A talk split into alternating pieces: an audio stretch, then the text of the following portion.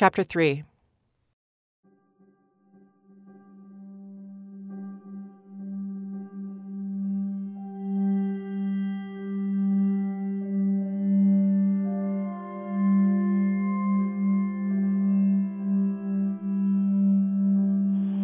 Has anybody called you?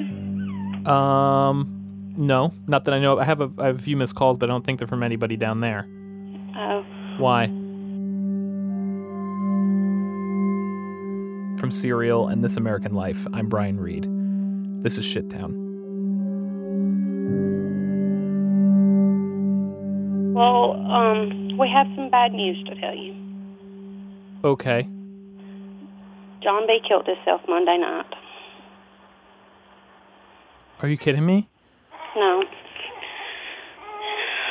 Oh my gosh. with everything that happened, we wasn't able to call yesterday. His body was found yesterday morning, and it happened yesterday morning. I mean, it happened between last uh, Monday night and Tuesday morning. Oh my god. Yeah. So right now, um, his mother is okay. Oh, Uh, Skylar. now we're just trying to get her taken care of and make sure she don't go to a nursing home. Oh my gosh. And the way he killed himself is he drank cyanide. Oh my god. Oh, I'm so sorry. I Yeah, I mean we're just we're just uh, it hurts, but we're just mainly trying to focus on his mom right now. Th- They took her to the hospital t- for evaluations to make sure that I mean to make sure that John hadn't tried to give her any of it. But her system was clear. She's been healthy and everything. She she knows what's going on. She understands to a certain point, and she just basically wants to go home. And you know, I'm John sorry. I'm, I'm, I'm still trying to take all this in. I'm trying to follow what you're saying, but it's just so shocking.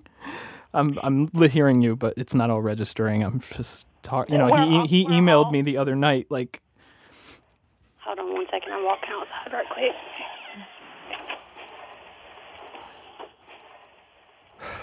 John.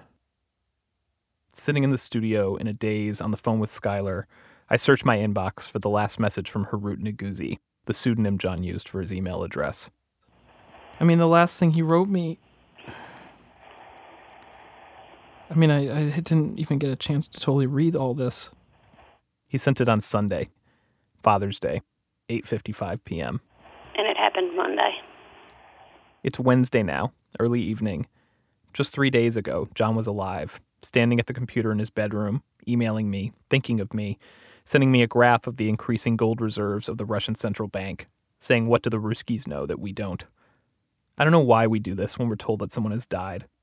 Hold up our last interaction with them and point to the nearness of it in time to explain our disbelief, as if time gives a shit. And I bet you're feeling the same thing that I'm feeling. You did. You probably didn't message back. You were busy. I just wrote back today, like a couple hours ago. Yeah. I understand how you're feeling. We're all feeling it. I talked to him Friday night. Me and John stayed on the phone for four hours. No lie, you know how you can get to talk to him and like not stop. We stayed on the phone for four hours, and he was fine. I knew he had some issues, but he was fine he talked about how bad this world was. Like mm, the main thing we talked about the other night was how bad this world was and what it's coming to and everything, and how me and Jake shouldn't bring any more kids and nobody else should bring any more kids into this world because of how bad it's going to end up getting. And like, but he, I mean, he was fine. It was just like a casual conversation about it. It was a John conversation. John talked about committing suicide. He talked about it to me, and I knew that he talked about it to others. He never called me on the verge of it or anything like that. When it came up, it was usually very matter of fact. Like, of course, this is my plan. I'm going to do this someday. The way someone might talk about their plans to retire or move. John actually wrote me several emails that Sunday, Father's Day, the night before he committed suicide. The one about the Russian gold reserves was the very last, but there was a string of messages just before that. I'd recently sent John a series I produced for This American Life about the frayed relationship between cops and African Americans. While I was working on it months ago, I hadn't been so good about keeping in touch with John, so when it was finished, I wanted to share it with him so he could hear what had kept me so busy. On Sunday night, he wrote me as he was listening, telling me how disgusted he was with the police abuses I was reporting about, how our country wasn't worth defending, how he would let his mother lay over and die before he called his local police. And then he sent me an email titled Collapse List, which is the email that I saw come in but didn't get a chance to fully read because it is very long. John prefaced it by saying that he was inspired to send it after listening to our cop episodes. And then the bullet points start 99% of rhinos gone since 1914, 90% of big ocean fish gone since 1950. 50% of Great Barrier Reef gone since 1985. Ocean plankton declines of 1% per year means 50% gone in 70 years. Ocean acidification doubles by 2050, triples by 2100. 1 million humans net are added to the Earth every four and a half days. We must produce more food in the next 50 years than we have in the past 10,000 years combined. Earth has only 60 years of farming left at current world soil degradation rates. On and on it goes like this, like his ledger of expenses. And that's after a disclaimer from John, saying, Note that I do not include energy or economic issues with this list. It's numbing. I found out later that John didn't actually write this list. It's made its way around apocalyptic websites and comment threads, so you'd expect this kind of thing to be wildly inaccurate. But after checking some of the statistics, it doesn't seem to be. When I look at this right now, in the shadow of John's suicide, I guess it's clear this was a fixation of a person in a deeply depressed mental state. But when I read it just three days before, I didn't see that. Hell, I didn't see it as I was looking at it again today, just a few hours before Skylar called, when I finally sat down to reply to it and told him, quote, This is fascinating. I just saw it as the normal, cynical John B. McLemore I'd become used to. I saw it as a glass full of piss. All the world was a shittown to John, and he bore every disgrace of that world in his heart.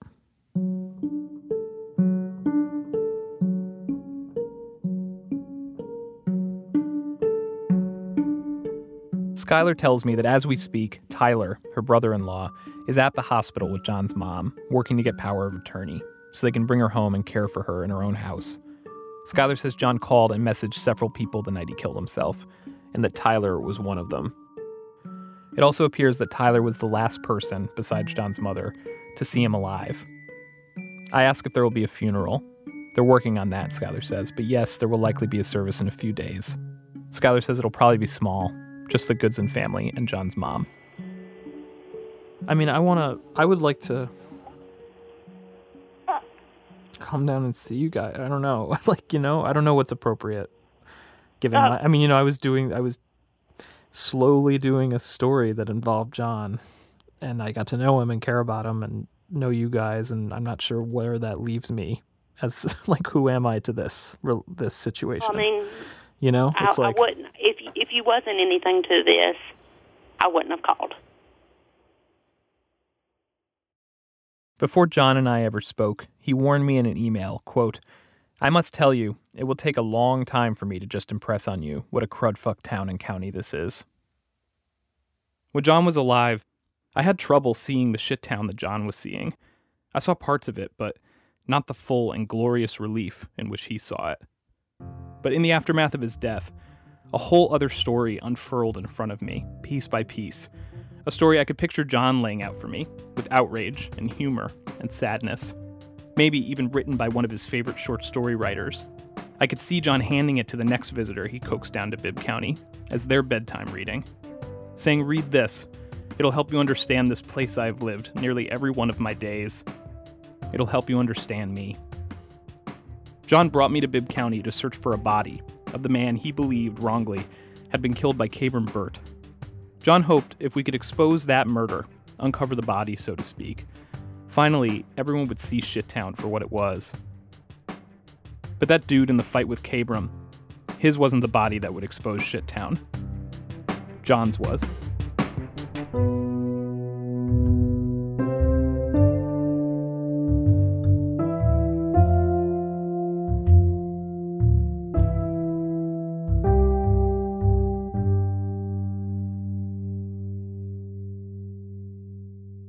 Day after I learn of John's suicide, I call Tyler to give my condolences. And also because he was seemingly the last person to be with John besides John's mother, to see if something had happened that prompted John to do this now. I tell him I'm sorry, ask him how he's holding up, and immediately he starts telling me the story of the days and moments leading up to the suicide. I called him from my own phone, but I interrupt and ask if he'd mind me calling him back from the studio. Hey. Hey, man. All right, so I'm I'm recording, just so you know. Okay. Well, I, I'm going to start from the beginning then. Yeah. Uh, from Father's Day, because he wanted to spend Father's Day with me, and we'd done planned something. Because you know, I ain't I ain't ever had no daddy worth a damn. He's just about the only daddy I've got.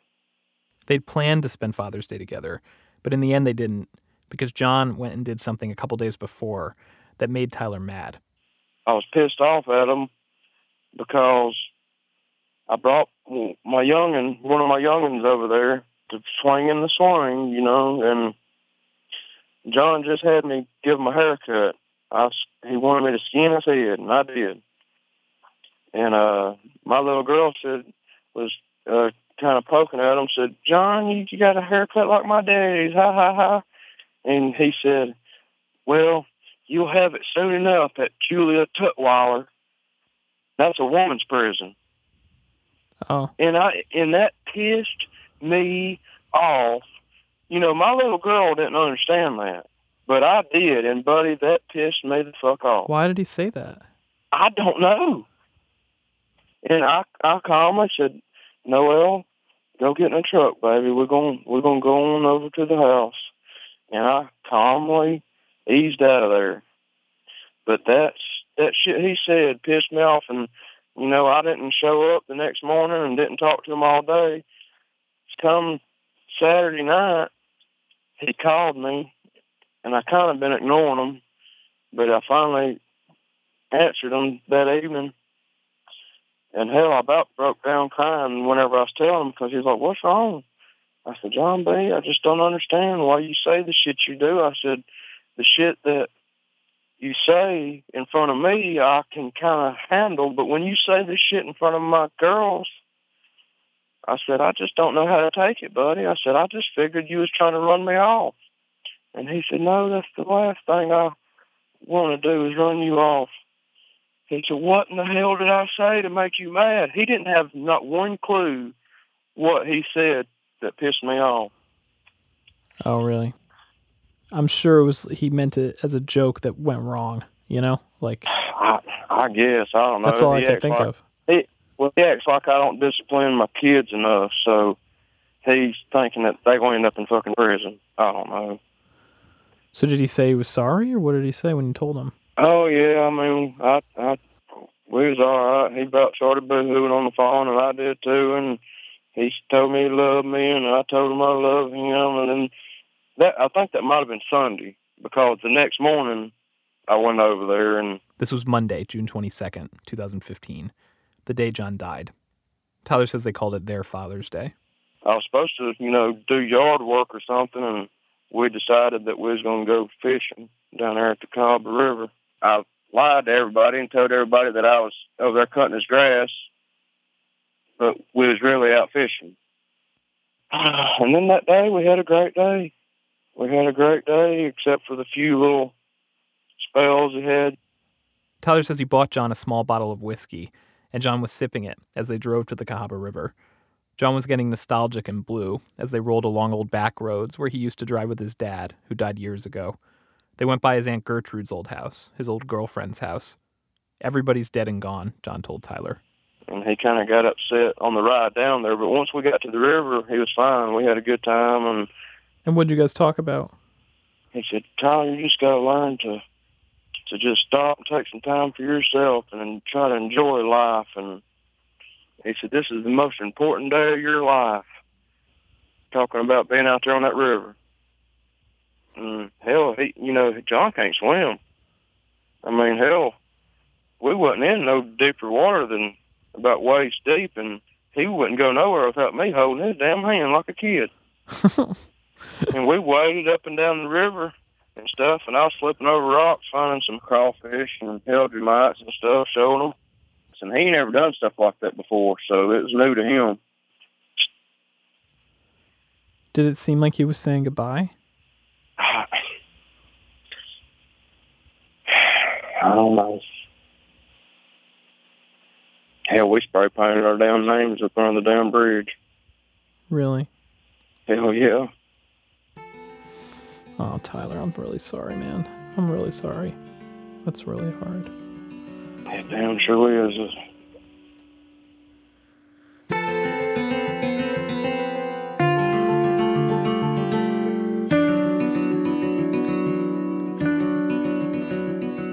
At the end of the day, Tyler dropped John off at his house.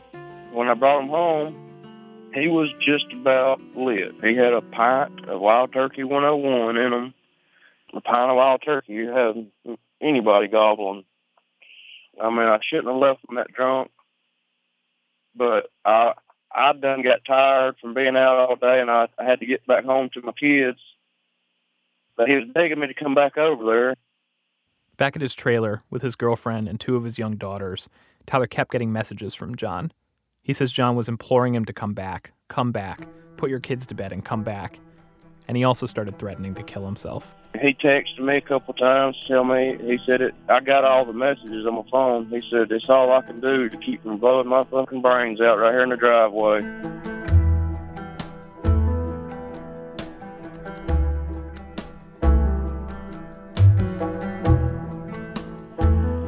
You know, I, I, I paced the hallways in my place just worried about him. I was pretty damn concerned, but you know, he's he done said this stuff so many times. And my old lady was sitting here on the porch with me because I'm like, look, I'm about to just go over there. And she said, Tyler, if you keep running over there every time he says he's to kill himself, you're to go crazy from this shit. He just keeps on telling you that to keep getting you to come down there, and you can't just you know, live your whole life around John because that's the way it's, it's gotten. He's just just gotten so he don't want me to leave. Uh-huh. You know, I've been down there all day. He wants me to stay down there all night, and I've got clothes down there, and I've got a bed in the dining room. So I mean, I'm just pretty much residing there, anyways, because I take care of mom, I take care of him, I'm taking care of the dogs, the yard, everything. It's like they depend on me. So I said, yeah, you're probably right. And I went there and laid my ass down and went to sleep. The next morning, Tyler says, when he got the news, he went to John's immediately. There was police tape up. It was a crime scene. John's body had already been taken away, but Tyler noticed something on the porch floor and stooped to look. They were John's glasses, twisted up with some kind of blood or vomit on the lenses. That's where John died, on the porch. I don't know, man. It's I, I hadn't been able to sleep. I hadn't been able to eat. Uh, just got my fucking brain so damn fucked up, Brian. What's that? Got my damn mind so damn fucked up thinking about this shit. I felt for Tyler. Not only was John, as John put it himself, a kind of ersatz father for Tyler, he was the person Tyler spent almost every day with, he was also his employer, his source of income, and of stability. Tyler told me about something else that happened right after John died.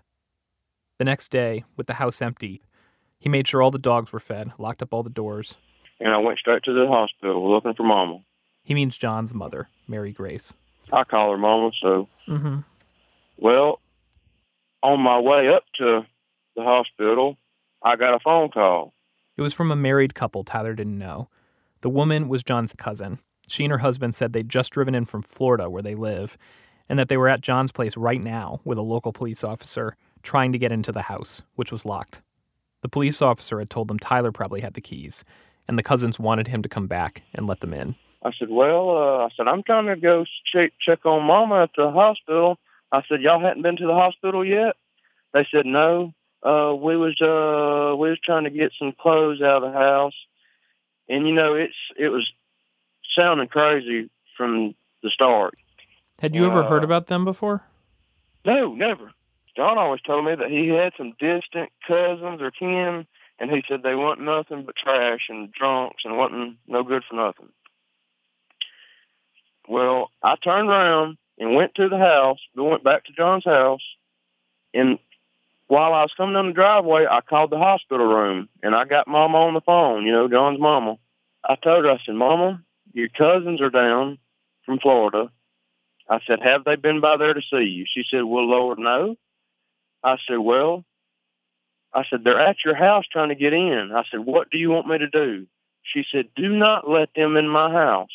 She said, if they ain't even come up here to see me yet, they ain't going in my house. She said, do not let them in. I said, yes, ma'am.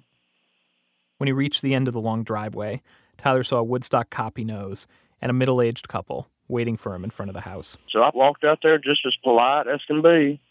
I said, I'm sorry, y'all don't know me, but Mama told me herself to not let anybody in her house. She said for y'all to come to the hospital.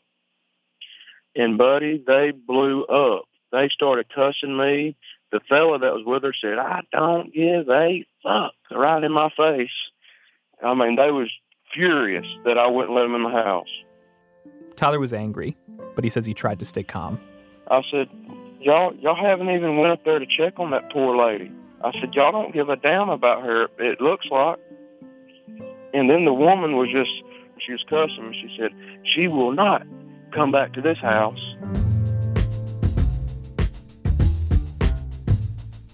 And then 30 minutes later, they was at the hospital in front of me in there pretending to cry. Tyler had not let the cousins in the house. Instead, they were now all at Mary Grace's bedside, and Tyler says the cousins were going on about how heartbroken they were about John Brooks, how glad they were to see Mary Grace. They started naming relatives they had in common, talking about other family members who died over the years. I swear to God, they was in there trying to squeeze a tear out. Oh, I miss you, Mary Grace. I'm so sorry. They were just putting on an act, and you could tell it, buddy. Tyler says Mary Grace explained to the cousins who he was, that John loved him to death, and that he'd been helping take care of her and the house for several years. He says she told them she wanted to go home and have Tyler keep taking care of her and the dogs, that she was planning to go with him to the family lawyer's office tomorrow and get the legal stuff in order to make that happen. And Tyler says he and Mary Grace also had plans to make funeral arrangements for John. The cousin protested a bit, but Mary Grace insisted, and eventually the cousin gave in she said, Okay, if that's what you both want. And they left Tyler and Mary Grace together.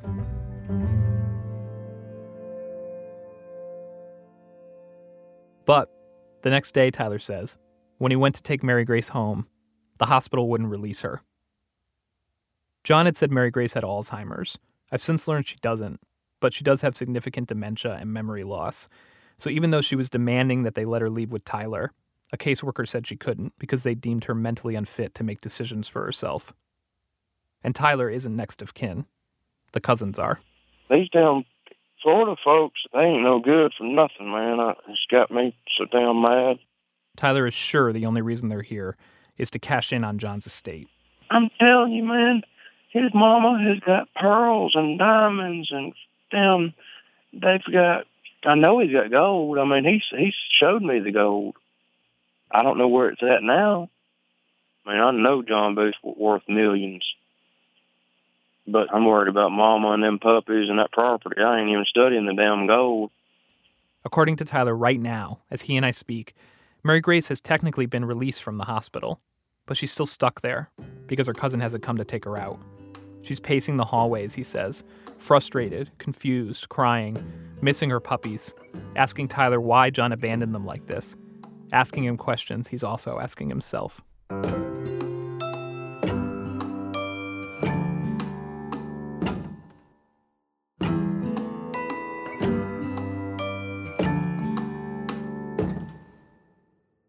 More after this.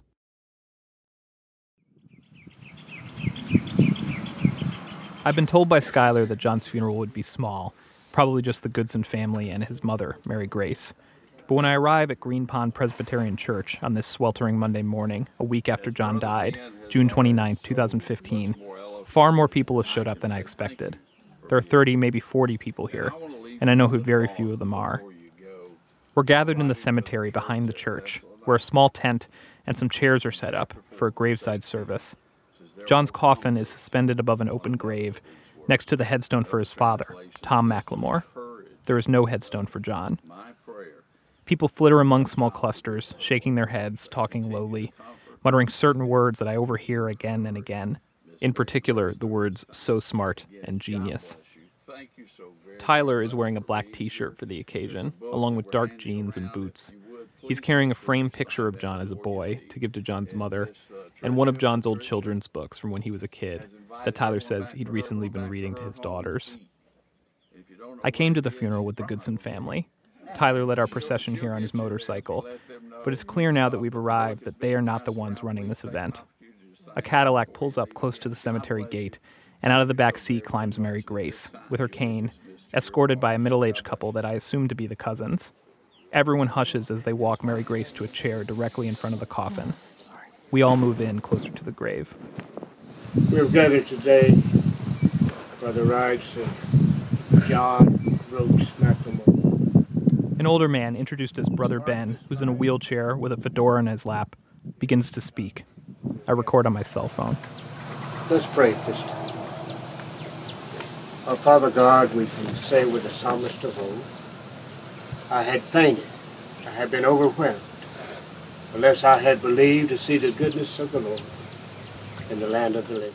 Immediately, we're praying, and immediately, I'm disoriented. Because John was an atheist, and not a casual atheist or an atheist by default. He was as fervent a critic of religion as the most zealous evangelist for it. From the very first time I talked to John, he made clear how hypocritical he thought religion was, how vacuous and damaging. He could be straight up mean about it. He created video mashups of footage of worshippers speaking in tongues, dancing around and rolling on the ground, such as songs like this. He once mentioned to me in passing that his favorite Bible verse was Ezekiel 23:20. He didn't recite the verse, but I've since read it. The choicest line is quote, "There she lusted after her lovers, whose genitals were like those of donkeys, and whose emission was like that of horses." Watch their jaw drop when they read that sweet little bit of information, John had told me. I get a witness right there. That's right. In his 20 minute service, Brother Ben only talks briefly about John himself. One thing I knew about John, he says, and all of you would probably echo this He just was very, very smart, very intelligent. Brother Ben says there's a story someone told him the other day from when John was a boy. Mary Grace went to a local garage and asked if they had any extra motors her son could tinker with. John got that motor and tinkered with it all right. He took it down and put it back together just perfect. He put it back together just perfectly, he says. And that's the story. John had a brilliant mind, Brother Ben says. Mechanics will call him for help with pesky motors, and then we're back to scripture. To me, it was sad to see the life of someone with such personality remembered with so little, to see John honored with a service so utterly devoid of him. But for the person here who matters most, Mary Grace, it does seem to serve its purpose. Near the end, as Brother Ben is beginning the final prayer, she thanks him for helping lay her son to rest. It makes me feel good that you thought so much of it. It makes me feel good that you thought so much of him, she says, enough to put him at peace. At peace. I'm sure he's at peace now. Mary Grace begins weeping. Tyler's mother, whom I met for the first time right before the funeral, is standing next to me. She has tears in her eyes, and as Mary Grace speaks, Tyler's mom clutches my arm. He'll always be with me in my heart and my mind, Mary Grace cries. I just cannot bear the thought of not having him. The cousin puts her hand on Mary Grace. Brother Ben is going to say a prayer now, she tells her. Father God, thank you again for the mind that he has to do things, Lord.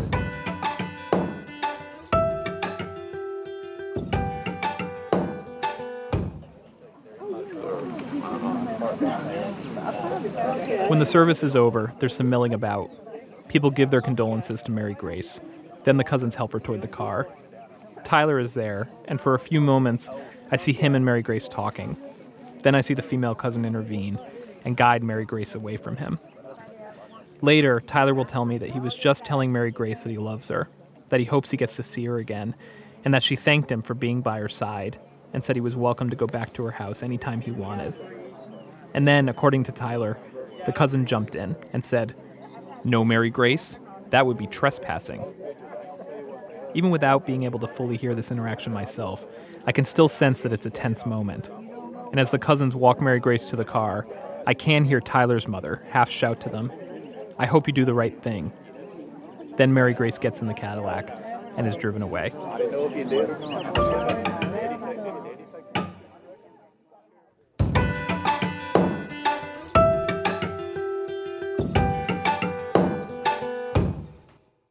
One scripture Brother Ben referenced at John's funeral was Luke 12:15.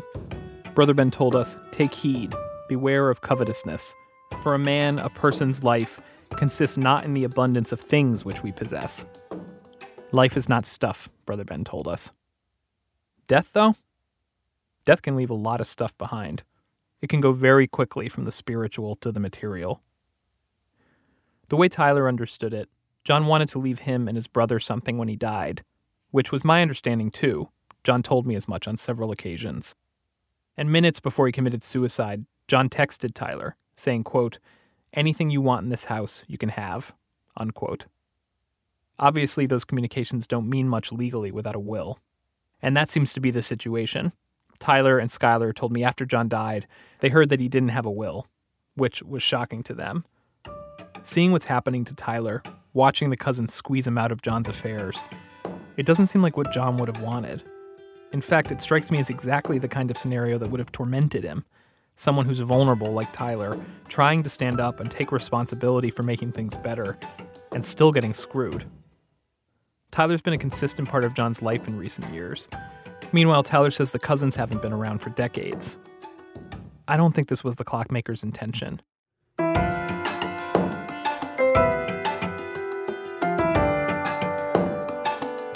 I find it hard to believe that John would have taken his life without having a will. This is the same guy who kept detailed track of every expenditure he made, who logged every shot his dogs got. For him to leave none of his affairs in order, no arrangements for his mother's care, it's weird. But I visit his lawyer, the memorably named Boozer Downs, and he confirms it. He didn't do anything that would help this situation, really. No will. John never finished it, he says. But that'd been going on for years, trying to get stuff in order. He just wouldn't? Just wouldn't. We talked about it, but he never would do anything. Boozer says John discussed suicide with him too, and besides discouraging him from doing it, he at least tried to get him to make proper arrangements. For instance, he suggested they find some nonprofit or other organization to take care of the property and the maze and the dogs. I said, We can find somebody, we can get a historic trust. There are lots of things. And he didn't have any faith in that. He said, Oh, those some bitches will just go sell it. And, and nobody's going to take care of it anyway. And I've spent too much money, and they'll just sell it out. Smart and as thoughtful as he was about so many things, why didn't he tell us what he really wanted? At one point, I asked Boozer what we're actually talking about here when it comes to John's estate. What assets are there? And it's when we get to that that Boozer becomes kind of cryptic. That is one thing he asked me not to mention to people. He had an idea of what he wanted to do with his assets. Now, whether he really did it, I don't know. So he told you he had plans for his assets? Yes. That he wanted you to keep secret? Yes, yes, yes. But he didn't tell me where it was and how he was going to do this. So he just told me the form it was going to, what he was going to convert to. So.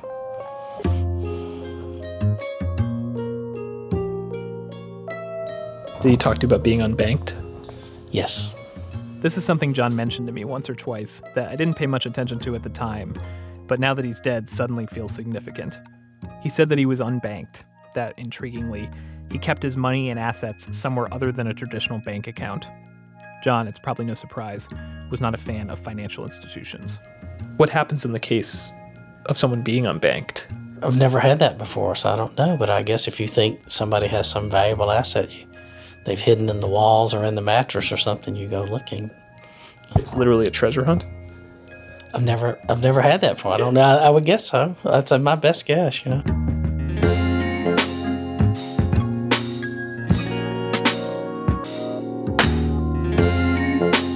While I'm at Boozer's office, he invites someone over to meet me that he thinks I should talk to. Her name is Faye Gamble. She's Woodstock's town clerk. And in fact, Faye, not Tyler, was the last person to speak to John before he committed suicide. She and I go back to her office at Town Hall, just down the road from Boozer's. It's a small building with the mayor's office in it and the Woodstock police station, and a common room that retirees play cards in in the mornings, some game called Skip-Bo, but on one Tuesday a month becomes the municipal courtroom. Faye tells me she met John when she first started as clerk 10 years ago. He'd been friends with the woman who'd been town clerk before her, and once Faye took over, he came into her office one day and introduced himself. It was funny how he introduced himself because he his introduction was, I guess you know who I am. And I said, No, sir. And he said, Well, I'm John B. McLemore. And from that day on, you know, I, I've always known him as John B. John would swing by town hall and shoot the breeze with Faye. They'd compare how their plum trees were doing. He'd chat about Socrates and Kant with the town building inspector. Faye had visited John's maze and admired his flowers. But John would also complain, Faye says, about the way the town was run, the economy, the state of the area. He used town hall the same way he used Tyler's tattoo parlor. Faye says she and the building inspector tried to get John to put his intellect to productive use, to pick a project that would help the town and work on it. The inspector even gave him his first computer, an old one they had lying around, to encourage him to do research about local environmental issues for them. But that never ended up happening. And in the meantime, John had started calling Faye, talking about suicide. Once in the last year, he even called her at night, sounding as if he was about to go through with it. She'd always been able to talk him down, until last week. I was um, eating dinner after a funeral visitation, and he called me on the phone and told me, Do you want this? Are you comfortable talking about it? Yes.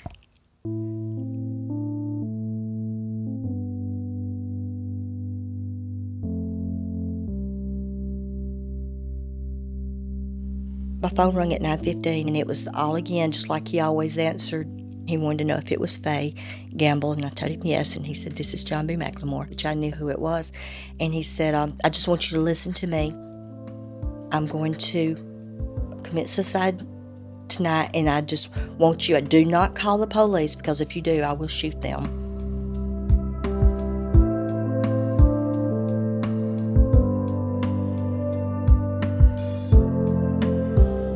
He was very hyped up, and I was just saying, John, John, please just listen to me. Listen to me. And he was like, This is not going to work tonight. You're not going to talk me out of this. You just listen to me. John gave Faye instructions. He told her to euthanize his dogs. He told her where to find an envelope with cash to pay for that. And he was telling me about what he was going to do it with. And he was telling me step by step about he was actually mixing something, getting something out of the refrigerator, and he was going to drink this, and he told me what it was, uh, the potassium cyanide, and that uh, it would be quick. So I listened and I said, John, you do not want to do this. And he says, I'm doing it right now. I am getting it out of the refrigerator. And then he started drinking the mixture and then he was screaming at me, telling me how it burned and how he hurt how horrible it was, the pain. And then I heard the screen door, um, and then it, the, it just went totally silent, except for dogs barking. Oh, Faye, I had no idea that that's how it happened. I'm, that's horrible. Every night, I, it's a replay. I'm still just, uh, there's not a night that I don't think about him, that, that I don't have wake up and, and dreaming about it or uh, thinking about him. Not a night. Faye tells me she understands that to someone hearing about this, it could sound like what John did to her was cruel like he must have been angry at her to submit her to such a terrifying, traumatic phone call. But she says it wasn't like that. She didn't get the feeling that he was taking something out on her. Faye doesn't know why John chose to contact her. Maybe he just wanted to talk to someone he trusted. Maybe he thought she could handle it. She says he did give her other instructions besides to euthanize the dogs, But she's vague with me about what some of them were. She says he told her where to find, quote, certain things, unquote. That, quote, he wanted me to know where certain things were. What those certain things are, she leaves to the imagination. Faces John also told her that a bunch of Tyler's belongings would be in the workshop. And while Faye says John didn't mention anything that night about a will or leaving assets to Tyler and his brother, she says he had told her previously that he wanted to do that, just like he told me.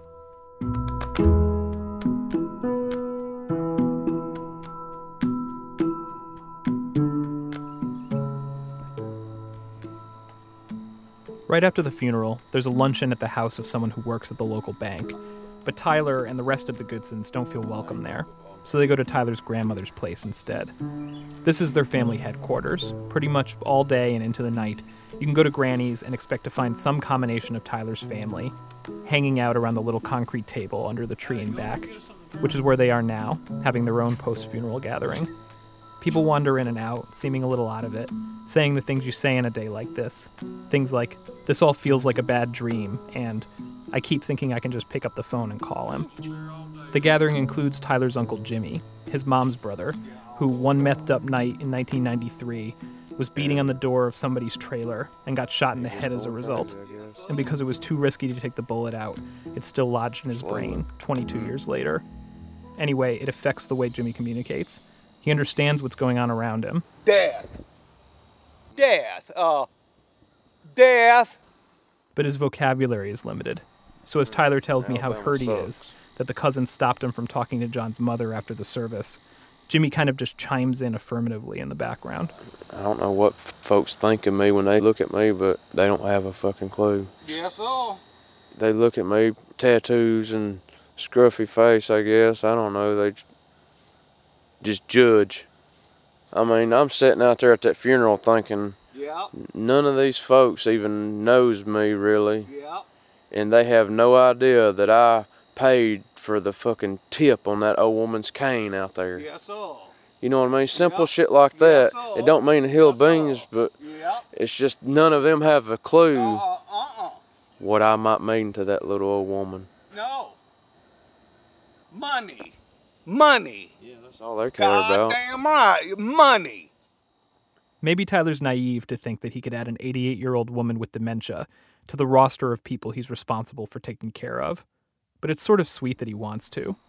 It would be nice if at least he could stay involved in her life and keep some connection to John's life. Maybe take care of his dogs, maintain the maze, take part in his funeral. He didn't get to speak at John's service. I asked him if he had words in mind that he wished he could have shared in remembrance of his friend. Is there something you would have wanted to say? You could say it now. What would you have wanted to say there?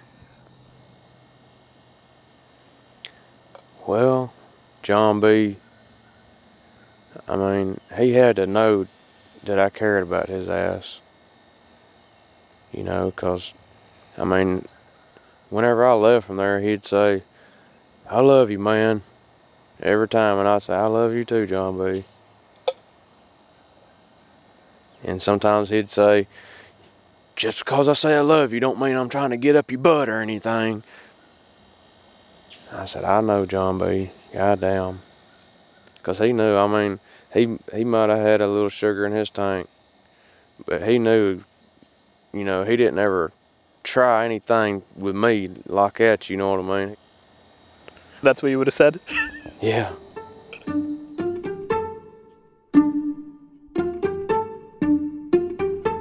When John introduced himself to me via email, he began, quote, Me, I am 47, unmarried, sort of ahem, like ahem. Let's just say I might be a fan of David Sedaris, or in other words, I might know who Audre Lorde and Ann Bannon is, if you get the idea. Of course, that could get you killed around here. I took that to mean John was gay, though when we talked about it after, he told me that he'd gone both ways in his life, and whenever it came up, he never called himself just gay. It was always semi homosexual, or a semi practicing homosexual, or a celibate homosexual. I haven't been sure if other people around here knew this about John, if Tyler knew, but apparently he does, and he's fine with it, which is not nothing in Bibb County, where at this same moment in the summer of 2015, it is one of the handful of places in the country defying the Supreme Court decision declaring same sex marriage a constitutional right by refusing to issue marriage licenses to same sex couples. I ain't got a queer bone in my body, Tyler says he used to tell John. But if you do, that's your business. I can imagine John appreciated that about Tyler.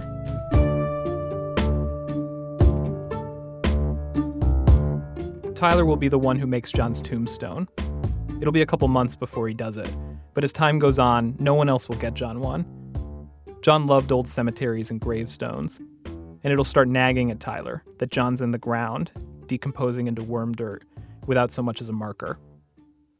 Tyler won't have any money for it, so he'll find an old piece of gray concrete, actually a leg off one of the benches at the table in back of his granny's house, and he'll paint it a rich brown so that it looks like a carved piece of oak or cherry almost. The cement is curvy with a design in it like two bass clefs. The whole thing, once it's painted, will look like the flourish on a fancy pillar. When he's finished it, Tyler will haul the heavy stone into the cemetery and place it at the head of John's grave. It's shorter and squatter than most tombstones, and will look like nothing else in the whole cemetery. On top of the stone, Tyler will inlay a pretty piece of stained wood, into which he's burned John B. McLemore, 1966 to 2015, with his favorite photo of John sealed into it with polyurethane.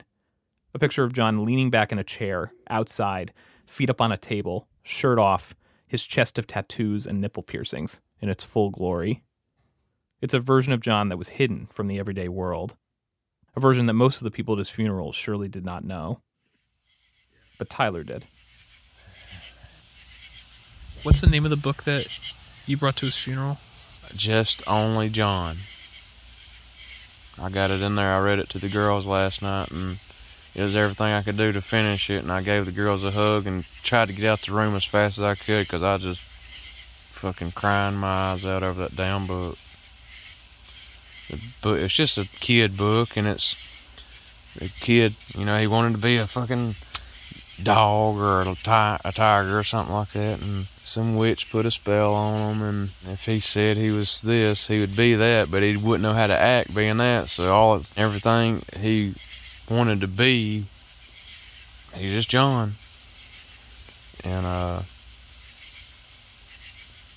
yeah, it just broke me up. Trying to read it to him, and the babies know knows it's his book, and they'll they'll talk to me, tell me all the time, I know you miss John, Daddy, and we miss him too, and we're going, we're not going to color in John's books, Daddy, and stuff like that. It's just.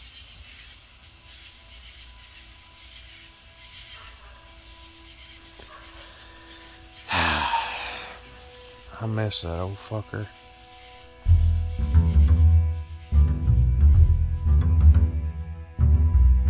John once said to me, Tyler embodies everything I hate about this shit town in one convenient package. What he meant was that Tyler was the product of everything he hated of violence, abuse, injustice, hopelessness.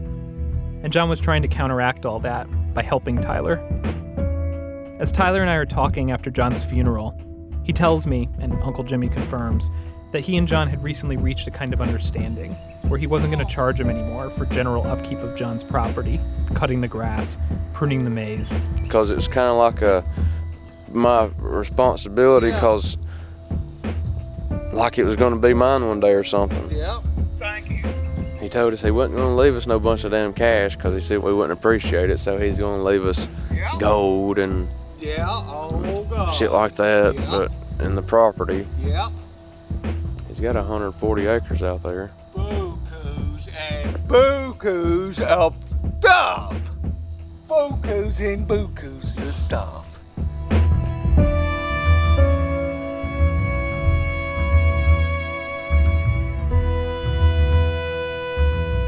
Tyler tells me there's no way he's giving in to the cousins so easily.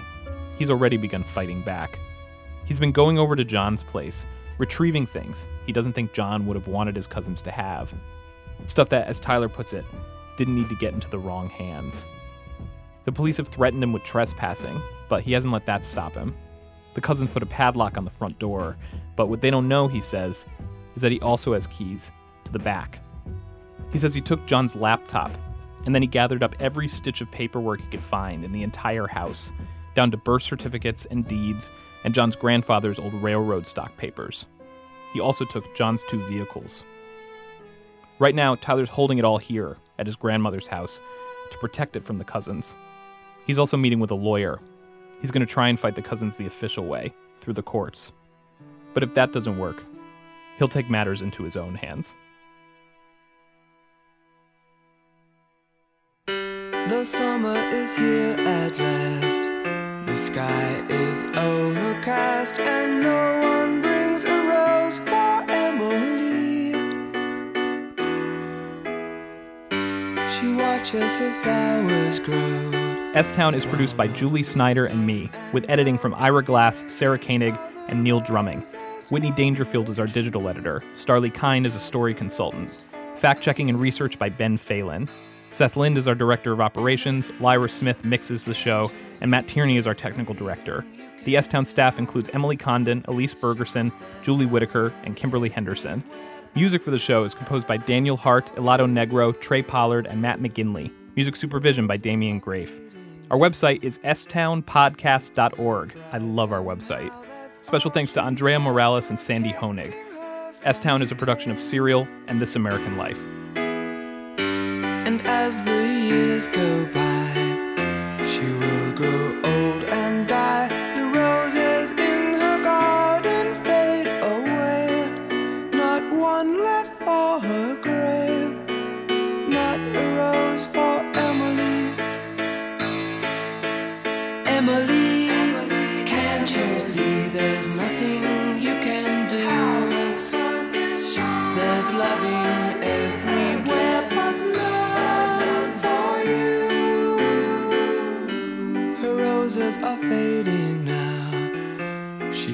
Her pride somehow. That's all she has protecting her from pain.